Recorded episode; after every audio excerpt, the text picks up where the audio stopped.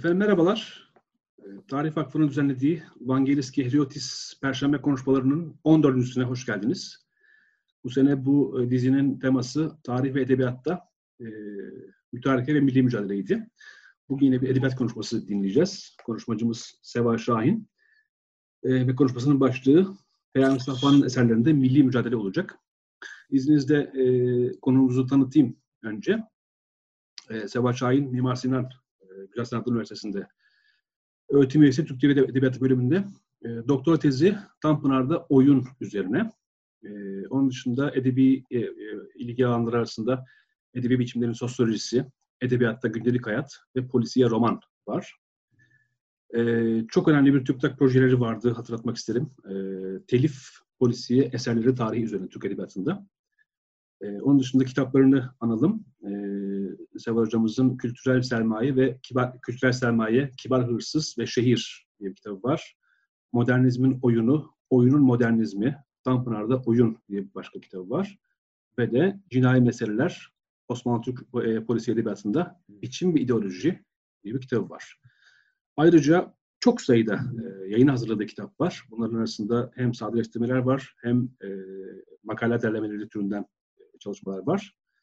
E, Peyami Safa üzerine çok ciddi bir çalışma yürütüyor. Kendisi de bahsedecek birazdan.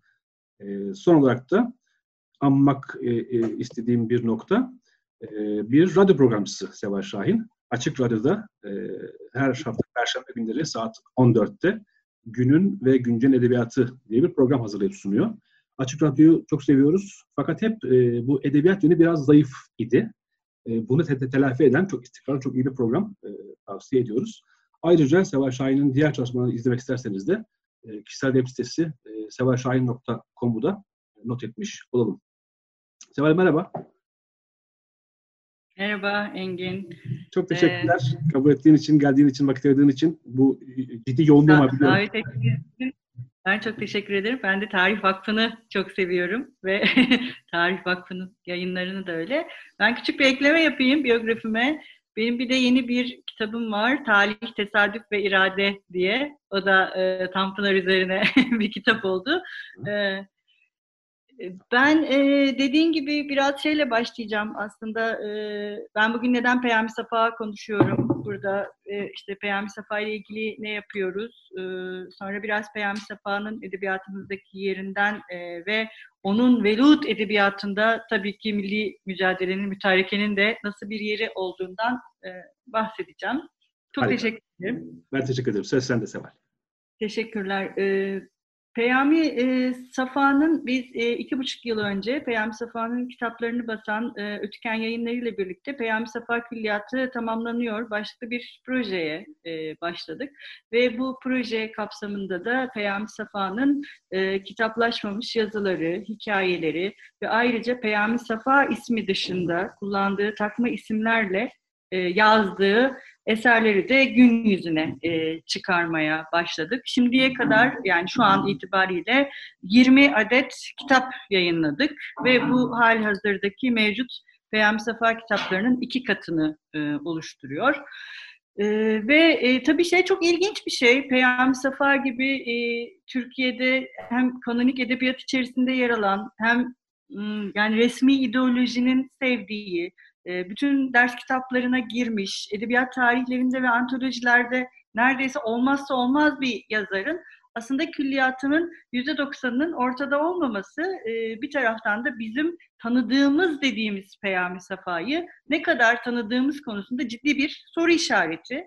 O yüzden e, bu külliyatın tamamlanması ve Peyami Safa'nın bütün eserlerinin ortaya çıkarılması aslında e, bir edebiyat tarihçisi olarak hepimizi çok yakından ilgilendiriyor bence. Çünkü e, 1920'lerden 1961'e kadar yaklaşık 40 yıl boyunca e, edebiyatın her alanında ve farklı türlerde eserler vermiş bir edebiyatçının bu zaman dilimi içerisinde ürettiği eserler e, yazdığı yazılar, söyleşiler, girdiği polemikler her yönüyle e, bu edebi kamuyu hem daha yakından tanımamıza hem de bu edebi kamu ilişkilerindeki edebi eser üretimi dediğimiz e, şeylerin nasıl gerçekleştiği açısından çok önemli. Ki bu yıllar e, aslında Türkiye'de edebiyat tarihi açısından sadece e, eserler ya da şahıslar açısından incelenmiş ve bu networklerin ve ilişki ağlarının çok fazla üzerinde durulmadığı ve bu networklerin e, edebi eser dediğimiz şeyi yaratmakta nasıl bir etkisi olduğu üzerinde önemli bir e,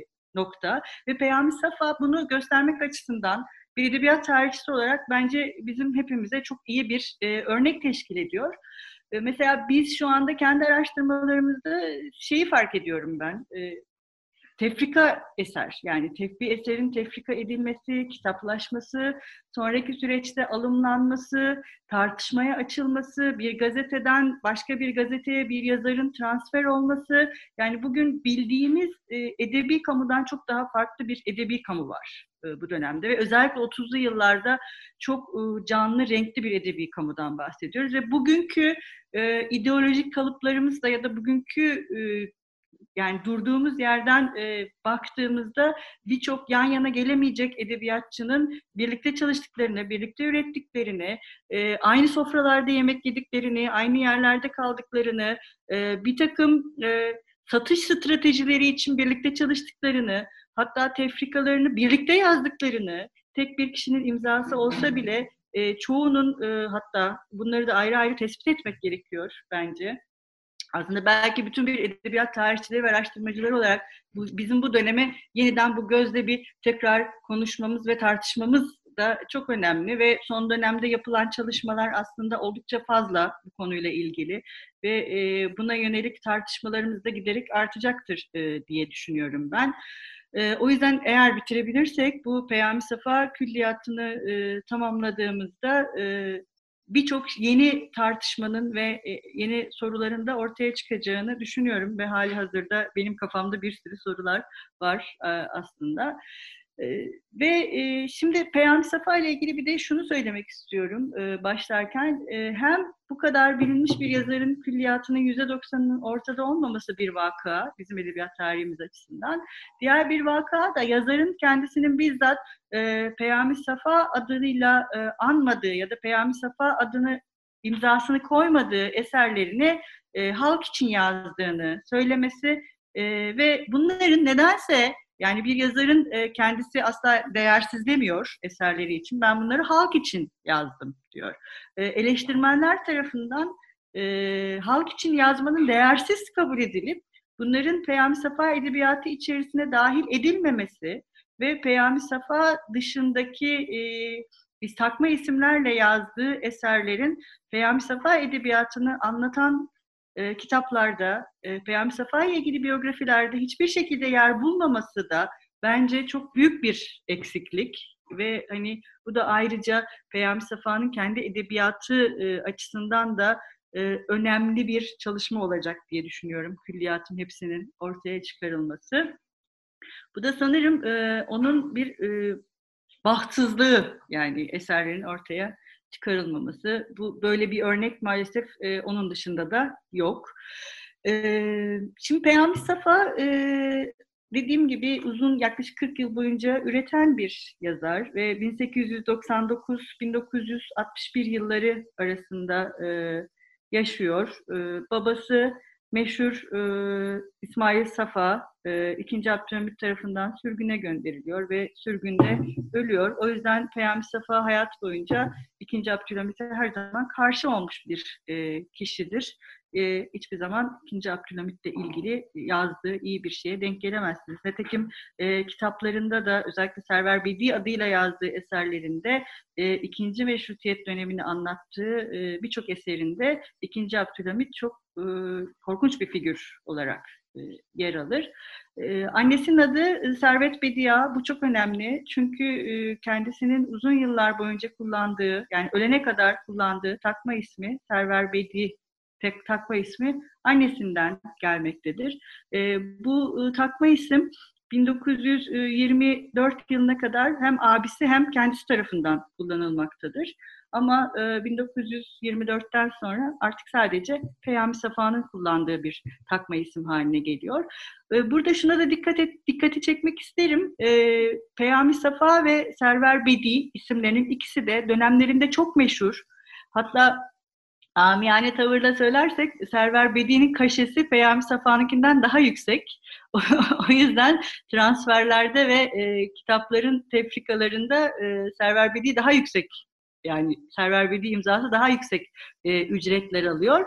Tabii bu da bizde mesela şöyle bir soruyu da doğurabilir. E, neden bazı kitaplara e, Peyami Safa imzası atmadığının tek sebebi bu kaşe ve para meselesi de olabilir diye düşünebiliriz rahatlıkla. Ee, çok fazla sayıda gazete ve dergi çıkarıyor Peyami Safa. Abisi İlhami Safa ile birlikte uzun yıllar e, matbaat dünyasında yer alıyorlar. E, şu ana kadar hakkında yapılmış birçok bibliografya çalışması var e, ama tam olarak e, tüm eserlerinin e, bir e, dökümünü yapmak şu anda mümkün değil. Fakat e, biz kendi çalışmamızdan e, bir hesap yaptım ben. Çünkü aynı zamanda birçok takma isimlerle birlikte e, yazmaya devam ettiği için e, yani 25 yıl boyunca her gün yazmış. Öyle diyeyim size. Yani var olan e, tefrikalar, yazılar, işte fıkralar, e, hikayeler, çeviriler de bunun içinde düşünürsek e, 25 yıl boyunca her gün e, yazmış bir yazarla karşı karşıyayız. Oldukça e, velut bir yazarla karşı karşıyayız. E, Peyami Safa'nın e, çeşitli dönemleri var. Bütün edebiyatçılar gibi. İşte ilk dönem e, e, Serteller ve Nazım Hikmet'le yakın olduğu bir dönem var. Güzel Sanatlar Fakültesi e, yani edebiyat kolu diyelim. Onun kuruluşunda oldukça etkin. E, bu dönem 1934'lere kadar hatta 1935 başlarına kadar devam ediyor. Resimli Ayda yazıyor. Aynı, an, aynı anda birçok gazete ve dergide de yazmaya devam ediyor. 1935'ten sonra e, bu çevreyle arası yavaş yavaş açılmaya ve biraz daha milliyetçi hatta e, Hitler'e yakın bir e, çevrede yer almaya başlıyor ve yani İkinci Dünya Savaşı'ndaki rüzgara kaptırıyor kendisine. E, Mustafa Kemal ve işte Kurtuluş Savaşı ve Cumhuriyet'le ilgili çok fazla yazısı ve bunları hep takdir eden e, birçok yazısı, kitapları hatta paşalarla yani Cumhuriyet'i kazanan paşalar diye kısa biyografileri var. Bunlar da uzun yıllardır yayınlanmadı mesela ama bu külliyat sürecinde bunlar da yayınlanacak. Türk İnkılabı'na bakışlar oldukça e, önemli bir eser. Yani birçok hem siyaset bilimciler, tarihçiler, edebiyatçılar açısından da e, bu aslında her baskısında değiştirilen ve e, dönemin birçok e, ne diyeyim e, eğilimlerini de takip etmek açısından önemli bir kitap. Diğer taraftan 1950'lerde Demokrat Parti oldukça yaklaşıyor. Milletvekili olma çabaları var ama milletvekili olamıyor bu dönemde. Zaten 1960'larda da çok sayıda senaryo çalışması var. Yani sinemaya aktarılmış eserleri çok. Bayağı bir senaryo yazmış. Hatta biz kendi çalışmalarımız sırasında Hey Kahpe Dünya adlı romanının e, senaryosunu yazmış. El yazısıyla onu da bulduk. Onu da yayınlayacağız. Bir e, senaryo çalışması yapmış. Ayrıca yani bir takım önerileri de var hatta e, neler yapılabilir diye. Hatta okuduğu e, gazetelerden aldığı notlar ve kendi yorumları da var bu senaryonun içinde. E, yani aslında oldukça e, renkli, farklı dönemlerde yazmış. E, dönemin e, birçok edebiyatçısıyla birlikte çalışmış, tartışmış, birbirine girmiş, e, sevmiş, nefret etmiş, birçok e, ilişkiyi bir arada barındıran bir yazarıyla karşı karşıyayız.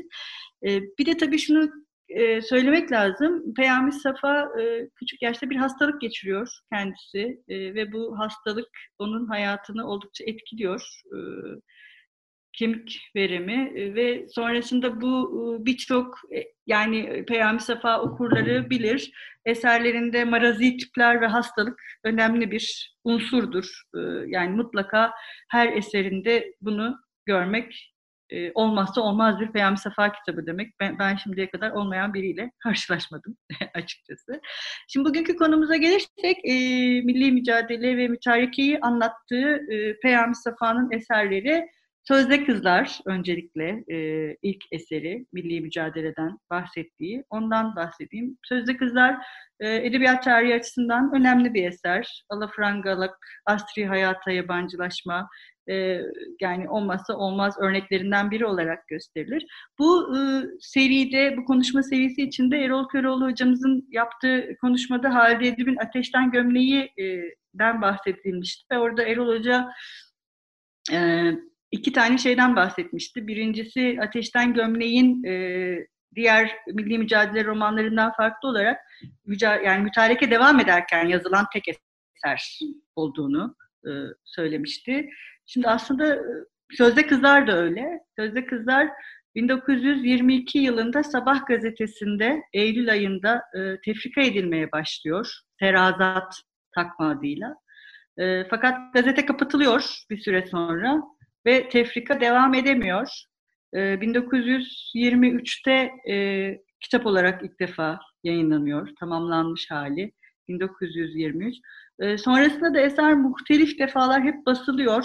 E, üçüncü baskısında Peyami Safa'nın kendisinin yazdığı bir ön söz var. E, çünkü kitapla ilgili bir takım intihal e, tartışmaları ve karakterlerle ilgili tartışmalar çıkıyor ve buna cevap veren aslında bir ön sözü var. Şimdi kitap aslında çok değişmiş bir kitap. Şimdi bu biz külliyatlarla birlikte aynı zamanda eleştirel basımlarını da yapacağız Peyami Safa'nın eserlerinin. Çünkü bu eserlerin nasıl değiştiği de aslında bize hem yazar hem dönem hem de edebiyat tarihi açısından çok şey söylüyor. Sözde Kızlar da onlardan birisi. Yani birinci, ikinci, üçüncü ve sonraki baskılarında oldukça farklılıklarının olduğu bir eser. Sözde Kızlar. Şimdi bunlara girmeyeyim ama var.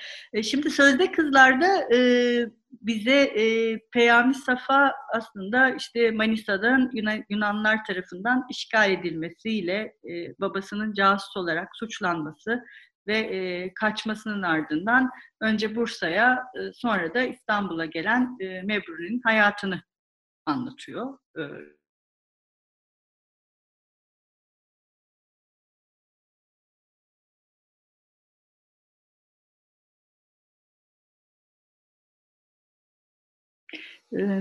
Mebrure'nin İstanbul'daki akrabaları Peyami Safa'nın birçok eserinde söz konusu olan işte batılı hayat tarzını benimsemiş e, ve e, şarklı, namuslu, masum e, Müslüman kızını yoldan çıkarmakla meşgul bir ailedir ve aslında birçok Peyami Safa kitabının mekanı ikiye böldüğü Fatih Harbiye şeyinin de ilki aslında. O mekan hep bir e, doğuluların yani gerçek Müslümanların yaşadığı yerler İkincisi de e, batılı hayata e, mensup olana yaşadığı yerler şeklinde bölünecek. E, şimdi burada tabii ki e, ben romana çok girmeyeceğim ama e, mütareke açısından önemi ne? E, şimdi Mebrure'nin e, romanda biz e, sürekli Mebrure bize şundan bahsediyor. İşte Manisa'dan ayrıldıktan sonra çok fazla sıkıntıyla karşılaştım, çok zorluk çektim e, diyor. Fakat bu zorlukların ne olduğunu yani İstanbul'da gelene kadar ne gibi zorluklarla e, meşgul olduğunu bilemiyoruz aslında. Yani bu zaman dilimi bize anlatılmıyor. Fakat şey ilginç burada e, İstanbul'da yani Peyam Safa e, cepheden çok mütarekeyi İstanbul'dan anlatmayı tercih eden bir yazar. O da işte fedakar Ankara, Anadolu ve hain İstanbul. Yani bu iki karşıtlığı göstermek açısından e, bunu özellikle e, yapıyor bence.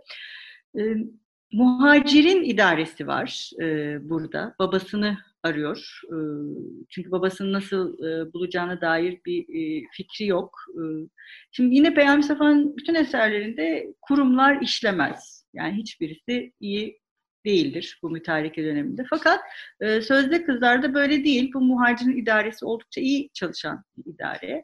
Burada biz e, şunu görüyoruz. Yani mütareke döneminde kayıp birisi nasıl aranıyor? Yani nasıl bulunur?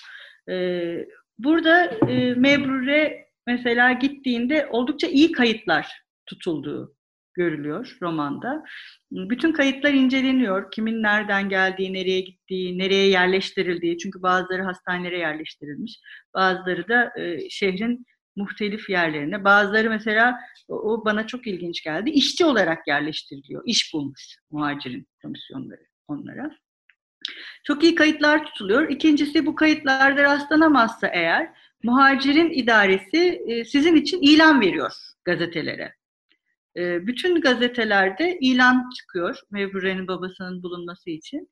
E, ve diğer yaptıkları şey sadece Hilali Ahmer'le bağlantıya geçmek değil, aynı zamanda Yunanlıların Hilali Ahmeri'yle öyle geçiyor romanda. Kızıl Haç'ta da bağlantıya geçiyorlar ve Kızıl Haç'ta da bu e, aranılan kişinin e, yani hasta olup olmadığı, yaralı olup olmadığı, aynı zamanda esir olup olmadığına dair bir iletişim söz konusu kurumlar açısından. E, bu önemli. En nihayetinde zaten babası bulunuyor. Dolayısıyla muhacirin idaresi görevini yapmış oluyor sözde kızlarda. Bu açıdan e, önemli. Şimdi romanda e, savaş kimsenin umurunda değil. Yani Mebrure e, gelmiş yani Anadolu'dan bir sürü zorluklar çekmiş. Sadece işte Nadir ve Fahri bunlar ikisi e, Anadolu'daki milli mücadeleyle ilgililer. Fahri zaten savaşa da katılmış. Onun dışında ne zaman savaştan bir bahis açılmaya kalksa Mebrure'nin akrabalarının evinde kimse bununla ilgilenmiyor. Hatta bu konu daha fazla konuşulmaya başlarsa da hemen şey deniyor. Bu hükümetin meselesi, bizim meselemiz değil. Biz burada yaşıyoruz hani vatandaşız. Bununla hükümet ilgilensin. Yani savaşta e, böyle bir ilişkileri var sözde kızlarda. Şimdi e, diğer bir romanı mütarekeyi anlattığı e, Mahşer. E, Mahşer oldukça ilginç bir kitap. Bu 1919'da başlıyor e, kitap. E, Çanakkale'den dönen bir gazinin omzundan yaralanıyor Nihat e, büyük bir İstanbul hasretiyle e, İstanbul'a gelmesi ve İstanbul'daki savaşın aslında cephedeki savaştan daha korkunç bir savaş olduğunu fark etmesi üzerine kurulu bir e, roman. Örneğin e, vapurdan iniyor, bir asker elbisesi var üzerinde e, ve e, birkaç yani insanlara çarpıyor ve insanlar onu azarlıyor. O da zannediyor ki asker elbisesiyle gördüğünde insanlar ona büyük bir hürmet gösterecek. Hani bu gazi diye. Fakat hiçbir şekilde böyle bir şey olmuyor. Ee, savaşa gitmeden önce muallimlik, öğretmenlik yapan birisi e, ve tekrar iş bulması gerekiyor. İş bulamıyor. Yani yine asker elbisesiyle e, devlet dairelerini dolaşıyor. İşte yine öğretmenlik yapabilmek için başvurularda bulunuyor. İlgilenmiyor kimse. Yani umurunda değil e, savaştan ge- geliyor olması, e, başına ne gelmiş olması, münhal yok, münhal yok diye sürekli geri çevriliyor ve müthiş bir yoksulluk var İstanbul'da. Yani Mahşer o açıdan gerçekten çok ilginç bir roman ve e, asker yani gazi olarak şehre gelmiş e, ve neredeyse dilenci ve aç askerler var, gaziler var şehirde. Bunların hayatlarını e, sürdürmeleri çok ciddi bir problem kitapta. Tabii Nihat için bu aynı zamanda e, bir savaş travmasının psikolojik boyutlarını da gösteriyor. Hem yani bir savaşta gelmiş hem de yani savaştığı kişiler tarafından sürekli azarlanan, yani kendisine iş bile verilmediği, e, aç kaldığı bir şehirle karşı karşıya kalıyor ki bu çok büyük bir travmaya da sebep oluyor onda.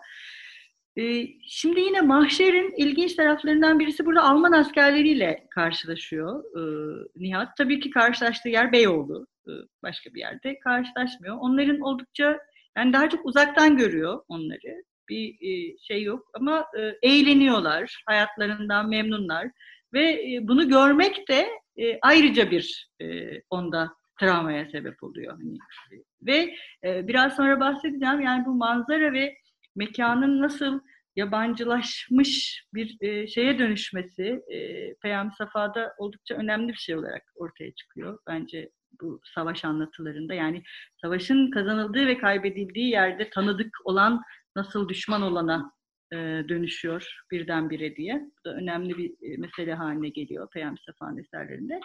E, şimdi yine mahşere ilginç kılan şeylerden birisi de sanatçılar. Yani sadece kurumlar yozlaşmamış İstanbul'da, sanat da artık yozlaşmış bir şey olarak anlatılıyor. Mesela Nihat'ın arkadaşları ressamlar, müzisyenler, tiyatrocular, oyuncular sık sık bunlarla yazarlar, şairler bunlarla bir araya geliyor ve bunlarla konuşuyor. Ve konuşmaları içerisinde evet bir savaş var ama hani savaş böyle uzaktan sesi gelen bir şey gibi. Böyle çok da hayatlarını meşgul eden bir şey değil. Oyunlara oyuncuların hiç doğru dürüst hazırlanmadığı, e, suflörlerin e, kendi işlerini yapmadığı, bazen e, tiyatroda e, oyunların birbirine karıştırıldığı, e, oyuncunun hiç bilmeden başka bir role e, hemen birdenbire büründüğü ve e, aslında izleyicinin de bunu fark etmedi. Yani vasatlık, sadece yobazlık yani şey demeyeyim de, e, yozlaşma demeyeyim de pardon vasatlık. Yani vasat bir sanatın da aslında e, muteber olduğu ve insanların da yani e, okuyan, izleyen kitlenin de bundan çok e, haberdar olmadığı, çok da üzerinde düşünmediği mahşerde ayrıca konu ediliyor. Bu da ilginç aslında hani milli mücadele döneminde İstanbul'daki sanatçıların e, nasıl bir ortam içerisinde. Yani kimse savaş şiiri yazmaktan bahsetmiyor mesela. Ya da bir propaganda metinleri üretmek gibi bir dertleri yok. Böyle bir şeyden bahsetmiyorlar. E, bir de tabii yine burada da e, o mekan ayrılığı var. Yine işte savaş vurguncuları, hatta orduyu orduyu soyan savaş vurguncuları, milletvekilleri, işte hükümete ait bir takım insanlar Mahir Bey apartmanında ne diyeyim sembolize ediliyorlar kitapta. Oraya şans eseri e, tesadüfen öğretmenlik kızlarına öğretmenlik yapmak için gidiyor Nihat ve orada Muazzez'le tanışıyor ve Muazzez'i kurtarıyor. Yani bu ne diyeyim e, ahlaksız ve kendi değerlerini kaybetmiş aile içerisinden. Yani burada savaşın e, sözde kızlardakinden farklı olarak bir bu yeni tiplerle işte bozguncular, savaş zenginleri bunlarla tanışıyoruz. Bu tipler anlatılmaya başlanıyor ve bunların işlerini nasıl çevirdiği, bunlar romanda oldukça detaylı bir şekilde anlatılıyor mesela. Nasıl iş görüyorsunuz, nasıl rüşvet veriyorsunuz e, ve rüşvet olmadan e, hiçbir kurumun e, çalışamaz hale geldiği e, çok detaylı bir şekilde anlatılıyor e, mahşerde. E, ve e, yani Çanakkale'den gelen bir gazinin intihar etmesi, yani Nihat intihar ediyor romanda. Yani ve intihardan önce Sirkeci'de bir askerle karşılaşıyor. Askerle biraz konuştuğunda askerin kendisiyle aynı cephede savaşmış, aynı vapurla aynı zamanda İstanbul'a gelmiş birisi olduğunu öğreniyor ve bu diyor ki bu nasıl bir şey ve açlıktan ölmek üzere olan birisi karşılaştığı asker. Ee, sokakta ve cebindeki son parayı ona veriyor. Biraz da işte ekmek veriyor ve gidip kendisini denize atıyor. Yani ve kendisini öldürmeye karar veriyor. E, fakat son anda e, vazgeçiyor kendisini öldürmekten. Şimdi mesela bu önemli. Biraz önce söylediğim şey hani e, kitapların tefrikaları ve e, baskılar arasında farklar var diye. Şimdi biz henüz mahşeri incelemedik ama orada bir takım farklılıklar olduğunu ben e, tahmin de ediyorum yani. E, mesela bu intihar hikayesi nasıl değişti? Gerçekten öl, belki öldü mü? Yani sonrasında mı vazgeçirdi yazar bunu sonraki baskılarda? E, bu önemli bir ayrıntı e, mesela. Çünkü bir gazinin geldiği şehirde kimse tarafından e, kabul edilmeyip aç kalıp iş bulamayıp intihar etmesi e, çok rastlanan bir şey olmasa gerek yani bu tür metinlerde. Ee, yine bu 1924'te yazdığı diğer bir eser var. E, Milli Mücadele'den, bu tariheden bahsettiği. Bir akşamdı. Bir akşamdı çok ilginç bir roman. Yani Peyami Safa'nın en ilginç romanlarından birisi. Şimdi bu da e, özellikle üçüncü baskısıyla birinci baskısı arasında çok fazla fark var. Çok değiştirdiği bir kitap. E, bu kitap Kafkas cephesinden dönen Kamil'in İzmit'e uğrayıp e, burada e, ki Meliha'yı e, bir şekilde ayartıp diyeyim İstanbul'a kaçırması, evlenmesi ve sonra kendisinin oradaki e, münasip olmayan hayatına alıştırması ve sonrasında bu hayattan sıkılıp bu önemli mesela Kamil e, kadınlardan sıkılıp birinci İnönü Savaşı'na katılmaya karar veriyor ve harbe geri dönüp sonra da ölüyor. Orada şehit oluyor Kamil. Böyle bir roman. Şimdi romanda e, anlatıcı açısından çok ilginç bir roman. Çünkü e, burada bir yazarın kendisi var anlatıcı olarak. İki kadın var Meliha, kadın karakterimiz. Üç Kamil var. Kamil'in e, bir Roma tarihi okuyan birisi var kitapta. Bu Roma tarihi ara ara kitabın çeşitli yerlerinde e, kahramanların bir nevi iç sesi olarak ortaya çıkıyorlar. E, bu Roma tarihini bize kim okuyor ya da Roma tarihinden bize kim haber veriyor? E, o sık sık değişiyor. Yani onu anlatıcı kendisi mi yapıyor, karakterlerin birden aklına mı geliyor, kim okuyor? Bu böyle romana oldukça dağılmış bir durumda ve bir nevi şey gibi. Yani karakterlerin kendi e, ruh hallerinin Roma tarihinden e, anekdotlarla e, genişletilmesi şeklinde ilerliyor. Ya da bazen Roma tarihindeki alıntı bize e, kitapta ne olacağına dair fikirler veriyor. E, kitabın sonu da çok ilginç aslında bir akşamdı. Burada e, bütün her şey yani Kamil e, birinci İnönü'ye katılmaya karar verdikten sonra e, şehit olmasının ardından e, bize diyor ki e, evet ben şimdi bir yazar görüyorum anlatıcı diyor ve bu yazar işte kendi kafasındaki rüyayı, hayaletleri yazıyor. Hani bu hayaletlerle dolu. Yani çok ilginç bir e, roman, bir akşamdı. Yine e, bir akşamla başlayıp bir akşamla bitiyor roman. Şimdi bu da önemli yine Peyami Safa'nın eserlerinde. Yani romanların açılışlarında e, manzaranın kendisi tamamen bir e, bütün bir kitaba yayılan bir sembol halinde aslında. O yüzden e, yani gerek Sözde Kızlar, gerek Bir Akşamdı ve gerekse Mahşer'in ilk açılış sayfalarını okursanız e, çok iyi manzaralarla ve oldukça hani e, şeyde psikoloji, ruh hali ve e, ne diyelim toplumun kendisinin bir arada düşünüldüğü manzaralar çiziyor e, e, kitaplarda. En çok herhalde girişlere çalışmış kitaplarda. Hala da öyledir ya. İlk iyi gidiyorsa kitap okumaya devam edersiniz. Başlangıç kötüyse devam etmezsiniz. Oldukça şey, yani zekice bir şey aslında böyle düşünülmesi. Şimdi Kamil de e, İstanbul'da arkadaşları var. Yine entelejansiya ve bunlar e, asri hayatla meşguller. E, Kamil de e, bunlarla birlikte işte Meliha'yı da bu hayatın içine sokuyor. E, Meliha ile evleniyorlar ama birdenbire Fransız karısı ortaya çıkıyor. Meğerse bir Fransız kadınla evliymiş ve ondan bir oğlu olmuş. Ama savaştan dolayı gelemediği için e, Bert e, Kamil'in yanına e, ondan haberdar değiller. Bir süre aynı evde yaşamak zorunda kalıyorlar hepsi. Fakat sonra Kamil e, iki farklı evle e, bu işi halletmeye çalışıyor. Tabii burada e, şey e, Kamil'e e, Bert'in söyledikleri işte ben aslında düşmanımın e, topraklarına geldim seni bulmak için ve hani sana olan aşkımdan buraya geldim. Biraz tabii propaganda, tam bir propaganda metnine e, dönüştüren yerler kitabı. E, fakat sonrasında bütün bu ilişkilerden çok sıkılıyor Kamil. Aslında bir vatanperverlik hissiyle değil. Çok sıkıldığı için e, savaşa geri dönmeye karar veriyor Anadolu'ya. Zaten Kafkas cephesinde bulunmuş, Balkan Savaşları'na katılmış, Trablusgarp'a katılmış. Bundan dolayı böyle bir karizması da var etrafta. Bundan da oldukça faydalanıyor zaten İstanbul'da bulunduğu çevrelerde. Bunu kullanan biri. Ve oradan yazdığı mektuplar var Meliha'ya. Yani orada neler olup bittiğini biz e, yani bir cepheyi ilk defa e, bu romanda görüyoruz. İşte her taraftan seslerin geldiği, insanların öldüğü ve kendisini korktuğunu söylüyor mesela.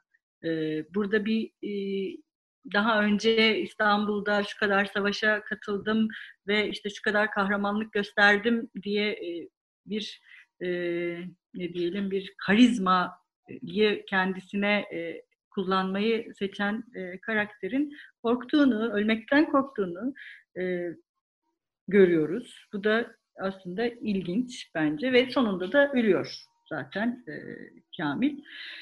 E, bir e, bir akşamdıdan e, sonra e, bir diğer e, kitabı 1937'de yazdığı Biz İnsanlar e, bu tefrikası 1937'de Biz İnsanların. Şimdi Biz İnsanlar ilginç bir roman. Çünkü 1937'den 1959'a kadar bunu yayınlamıyor e, Peyami Safa. Kitabı beğenmiyor. E, beğenmediği için de sürekli geçiştiriyor. Yani onun üzerinde çalışacağım, üzerinde çalışacağım. E, ve tefrikasıyla 1959'da yayınlanmış hali arasında çok büyük bir fark var kitabın. E, çünkü tahmin edebileceğiniz gibi 1937'lerde bunu yazan Peyami Safa ile 1959'da bunu kitaplaştıran Peyami Safa arasında da çok fark var. E, ve o farkları, nitekim bu kitapları arka arkaya okursanız zaten aradaki farkları da görmek çok e, mümkün. E, şimdi burada e, iki çocuğun kavga etmesiyle başlıyor. Kitap yine mütareke dönemindeyiz. Mütarekenin ikinci yılında, 1920'de. E, iki çocuğun kavga etmesiyle başlıyor ve birisi ötekine eşek Türk deyip taş atıyor. Ve bu taş hikayesi bütün bir okula yayılıyor. İşte yine milliyetçi, mefkureci bir öğretmen olarak Orhan e, bunu bütün bir Türk halkına atılmış taş olarak değerlendiriyor. E, ve buna dair işte konuşmalar. Sonrasında taşı atan çocuğun e, ailesinin evine gittiğinde e, Fransız bayrağı açıl, açılmış bir evle. E, yani çok farklı. Dikkat ederseniz Sözde Kızlar, Mahşer ve Bir Akşamdı'dan ee, yani daha çok propaganda ve yani mesela kitapta şey eskiden milliyetçilik vardı şimdi mefkure var mesela bir takım o ifadeler de oldukça e, değişmiş durumda. E, ve bunun üzerinde bu aileyle tanışması, e, bu aileden Vedia'ya aşık olması, e, Vedia'nın e, işte hastalıkları, sonrasında kendisinin çalıştığı okuldan ayrılması, işte Elazığ'daki amcasından kalan mirasla zengin olması, ama tabii şöyle bir şey de var. Kitapta ilginç olan bu mütareke devam ederken mütareke ile ilgili birçok konuşma var diğer romanların aksine bu romanlarda. Burada sürekli bir e, Orhan'ın konuştuklarıyla yaptıkları arasında bir çelişki olması. Yani hiçbir zaman e, yani cepheye gitmiyoruz mesela. Yani savaşmaya gitmiyor. E, eleştirdiği bu insanlarla birlikte eğlenmek, konuşmak, birlikte olmak her zaman e, yaptığı bir şey. Ve bunu bir çelişki olarak kendisine de, kendi iç konuşmalarında da çok var. Bunu kendi kendisine söylüyor.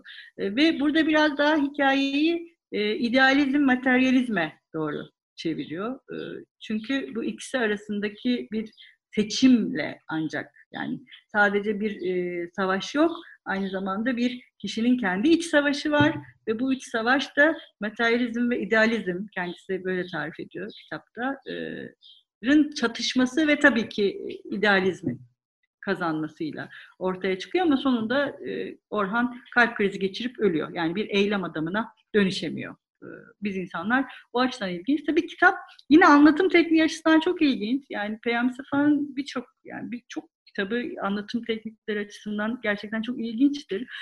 Ee, yani burada mesela şey hep bir muamma olarak kalıyor. Ee, Vedia'nın hatıra defteri. Yani en son 5 e, Teşrin Nisani 1922'de biter e, defter. Tek son tarihi Yani bu e, defter gerçek mi? Yani bu hatıralar gerçekten Vedia tarafından yazılmış mıdır? yazılmamış mıdır? Yani bütün kitap boyunca biz e, bunu bir soru işareti olarak kafamızın bir tarafında tutuyoruz. Bu da e, gerçekten hani Orhan'ın nasıl biri olduğu ve anlatılanlar konusunda da hep bir soru işareti uyanmasına sebep oluyor e, kitapta. E, dolayısıyla hani mütareke döneminin anlatıldığı yer yani bir hatıra defteri ve bu hatıra defterine adı Vedia olan yani bir kadın emanet yani adı Vedia olan bir kadın tarafından yazıldığını iddia edilmesi ama bir taraftan bu defterin varlığının bir e, muamma olması da aslında e, Kurtuluş Savaşı anlatıları yine e, Erol Hoca'nın konuşmasında vardı. Bu Kurtuluş Savaşı anlatıları dediğimiz şeyi e, ben düşündüm bir nevi böyle onu onun alegorisini yapmak. Yani kendi metinlerinin ve o savaşın alegorisini yapmak. Mesela Yakup Kadri'nin yabanında da bir günlükten anlatılır mesela orada mütareke. Yani çoğu zaman bu mütareke anlatılarında günlük vardır. Yani günlük, mektuplar hep dahil edilir. Yani kitabın bu şekilde kurgulanmış olması ve adının biz insanlar olması biraz böyle e, bu şeyi de beraberinde getiriyor gibi e, geldi bana. Şimdi iki tane daha kitaptan bahsedeceğim. Bunlardan bir tanesi hiç Latin harflerine aktarılmadı. Bu e, ilk 1924'te Süngülerin Gölgesinde romanı. Bu Latin harfleriyle ilk defa yayınlanacak. 1924'te e, yayınlanmış bir eser.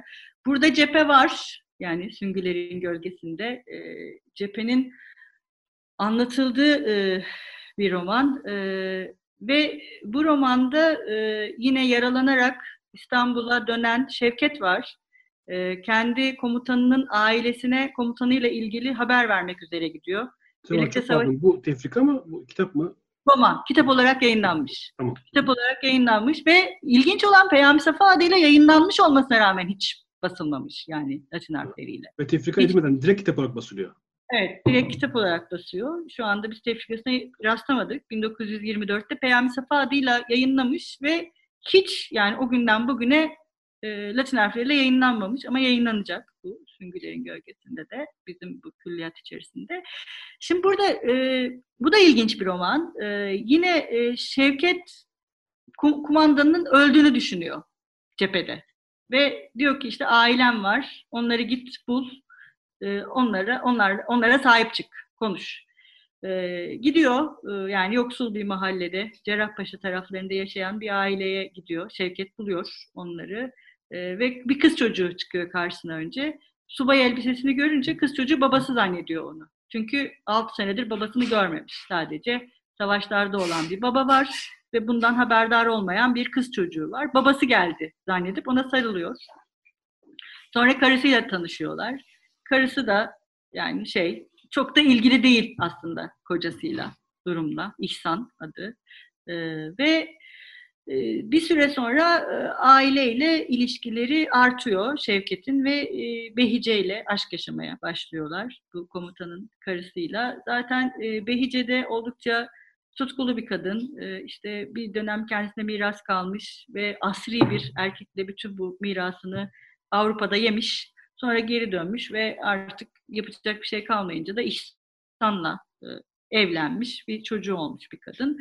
İhsan böyle bir tamamen bir propaganda metni gibi İhsan'la ilgili kısımlar romanda. İşte savaşmaktan başka bir şey düşünmeyen, e, benim için her şeyden önce vatan gelir, aile ne ki falan yani böyle aileyle hiç ilgisi değil. Ben savaşmak için doğmuşum işte ve sadece savaşmakta değil en önde olmalıyım şeyim e, hep böyle anlatılar var. Şevket'in ilk aşkı Behice. Şimdi bu savaş anlatıları eğer böyle bir askerin bir bir taraftan hani büyüme, yetişme hikayesine de dönebiliyor ya. Bu biraz böyle bir hikaye aslında. Yani ergenlik ergenliğini e, doldurmuş ve bir kadına aşık olmuş bir adamın İstanbul'daki hayatına dönüşüyor roman bir süre sonra Süngülerin Gölgesinde ve o anlamda bir Buildings romana da Buildings roman diyebiliriz e, buna. Ve her şeye karar verdiklerinde yani evlenip bir arada yaşamaya karar verdiklerinde İhsan'ın aslında ölmediği ortaya çıkıyor. Yani sadece yaralandı, ölmediği ortaya çıkıyor ve bu saatten sonra tabii ne yapacak Şevket? E, müthiş bir vicdan azabı hissediyor. Tabii Behice'nin umurunda değil. O diyor ki hayır ev, biz gidelim evlenmesek de birlikte yaşayalım. Hani zaten ben ona aşık değilim. Biz onun da umurunda değiliz. E, o biz zaten yani ben kocam şehit olmuş gibi yaşıyorum. E, ya oradaki ifadeler de ilginç. Yani bir kadın olarak e, tek başına İstanbul'da nasıl yaşadığı ve nelerle karşılaştığı.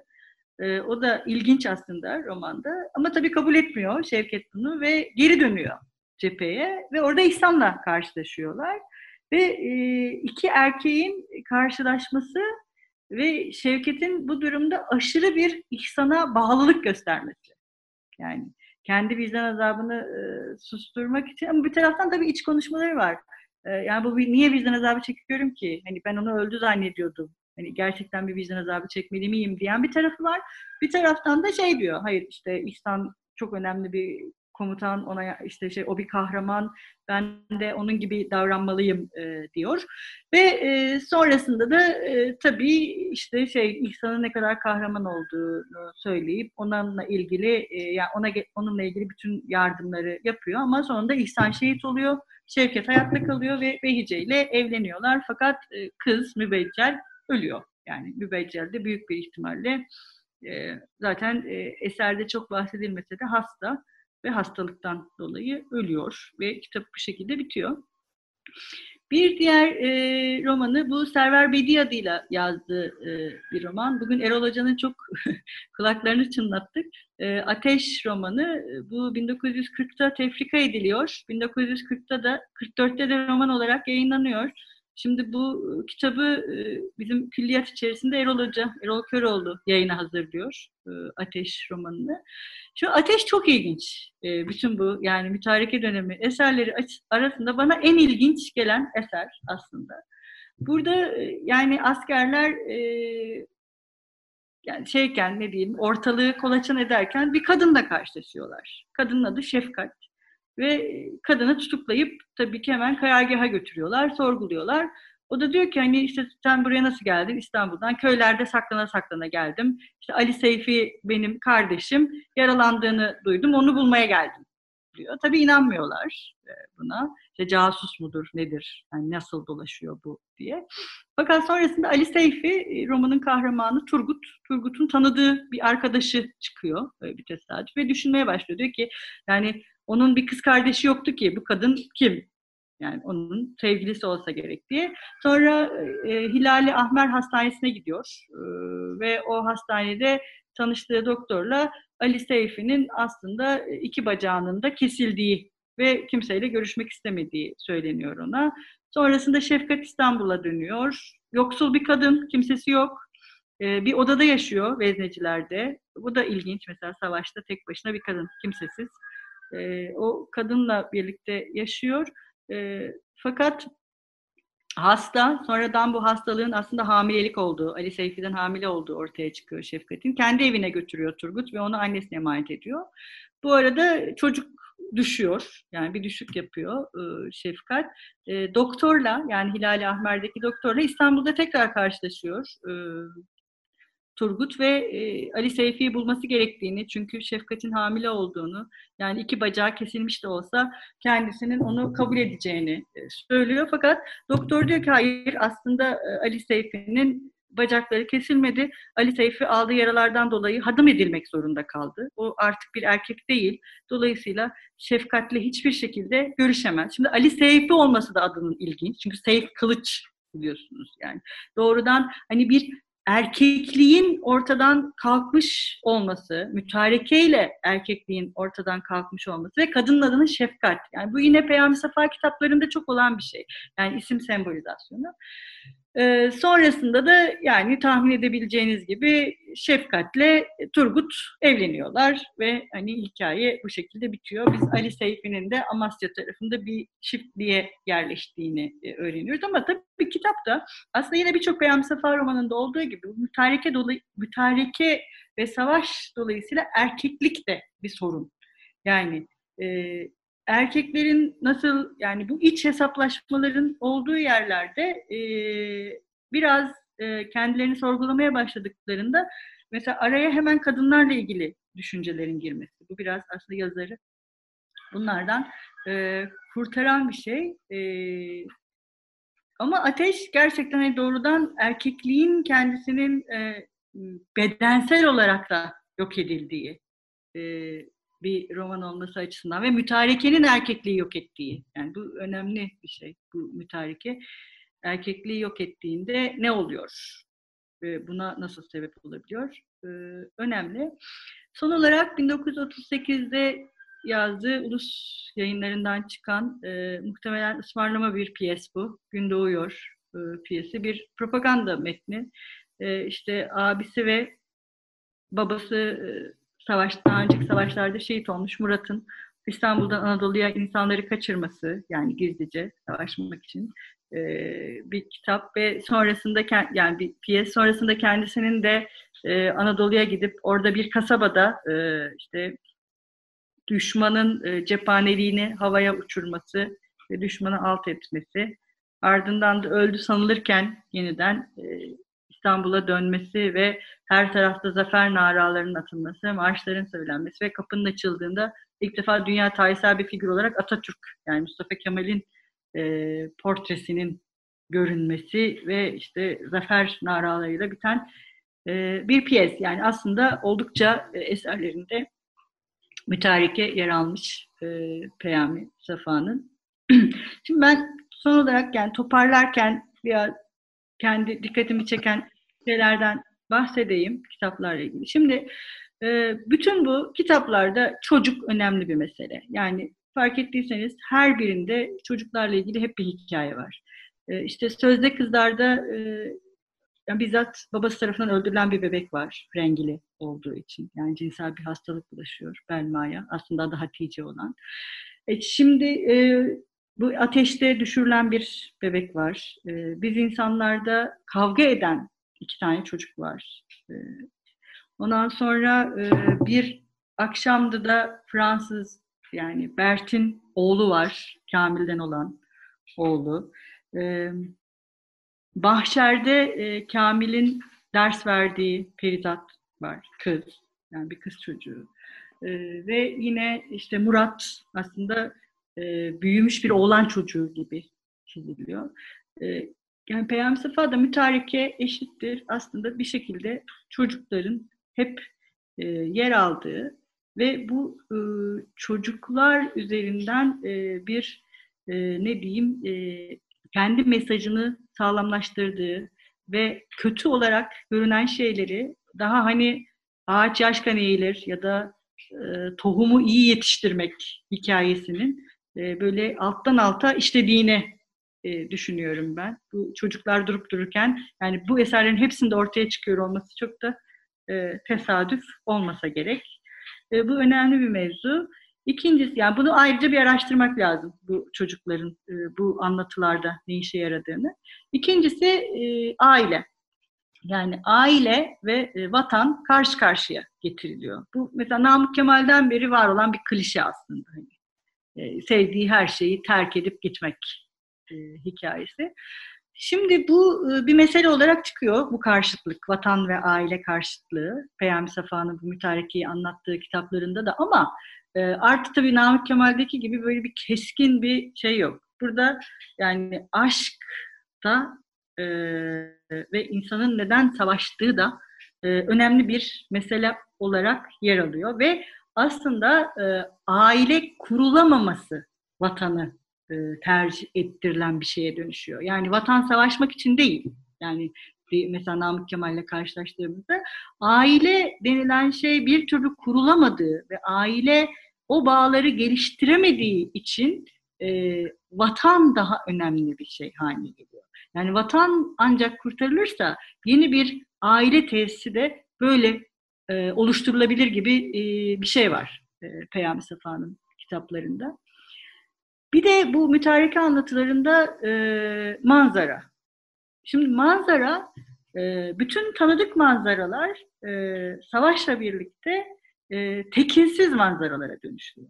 Mesela işte Süngüler'in gölgesinde e, sivil kasaba halkı birdenbire işte Yunan askerlerine karşı e, ayaklanan, işte kumpas kuran ve onların kafalarını kesmek isteyen insanlara dönüşüyorlar. Yani bir yani kendisi dışında bir şeye dönüşmek. Yani bu tekinsizlik. E, ikincisi İstanbul. Yani yaşanılan şehir e, herkesin gözünde birden tamamen bilmediği, tanımadığı, kendisine ait olmayan, yabancılaşmış bir yere dönüşüyor.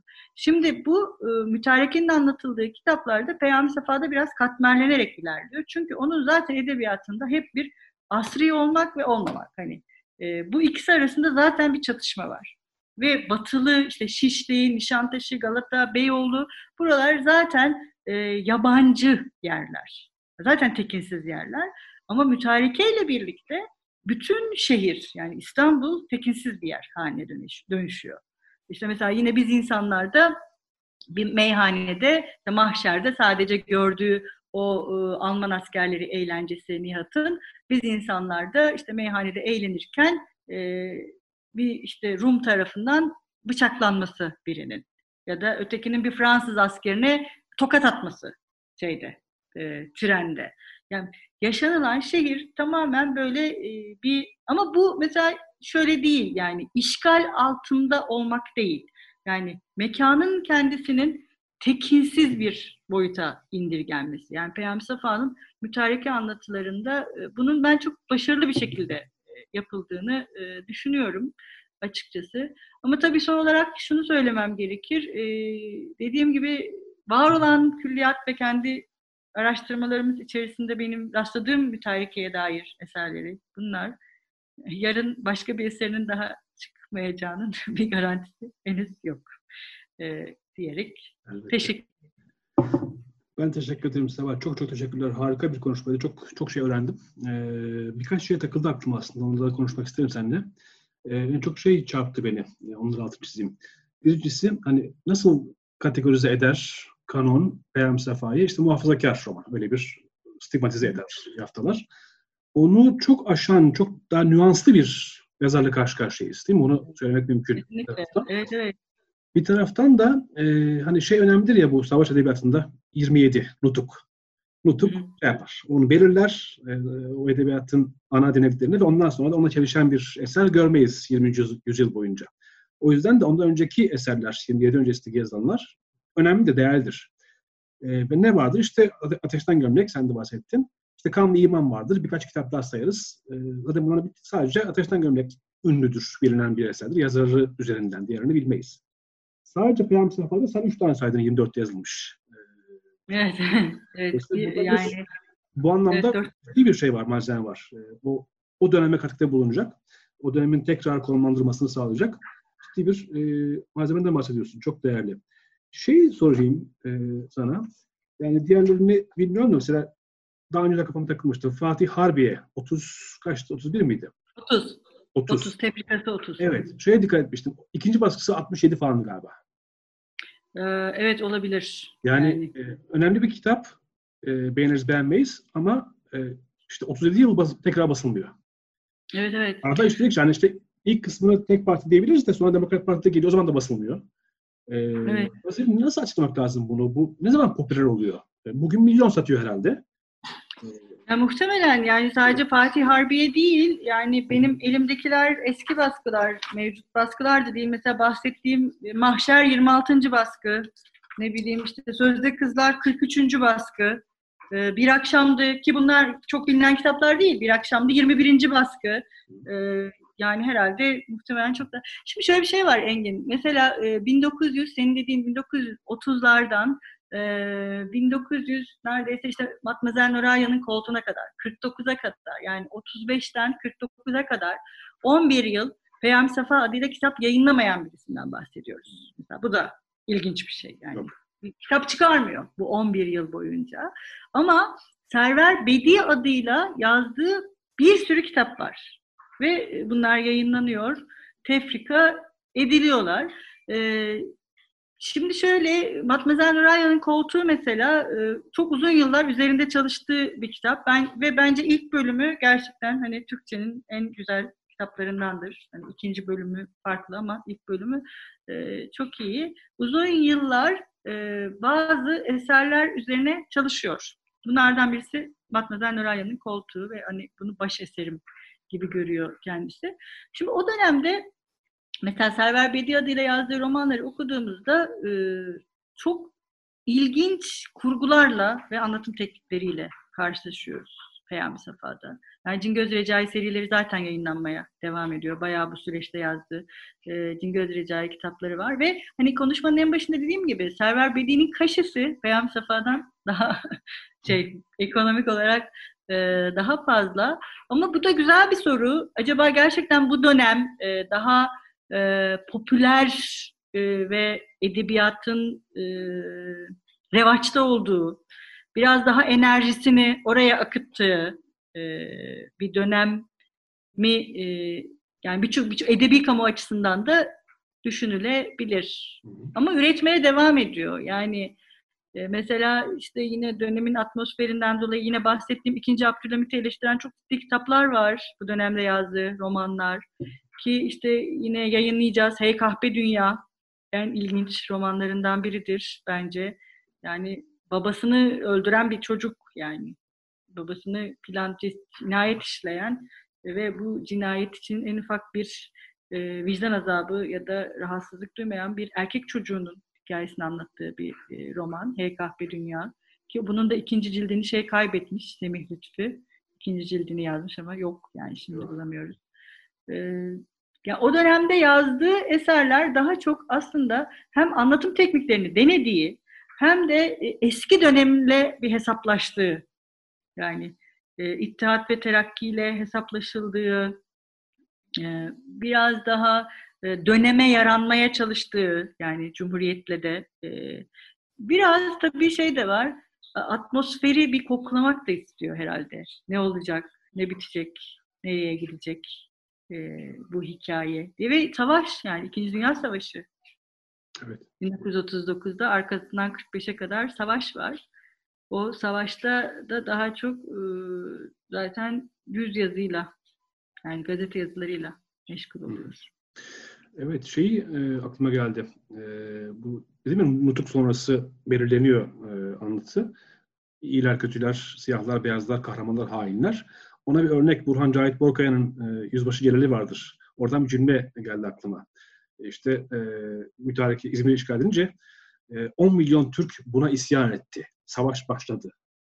Vulgerliğinde bir cümle. Tam bence sembolize eder o şeyi. E, popüler onun, onun çok ötesinde başka bir, çok daha nüanslı bir e, metinler külliyatından bahsediyoruz. Özellikle şey, Süngüler'in gölgesinde yine çok merak ettim.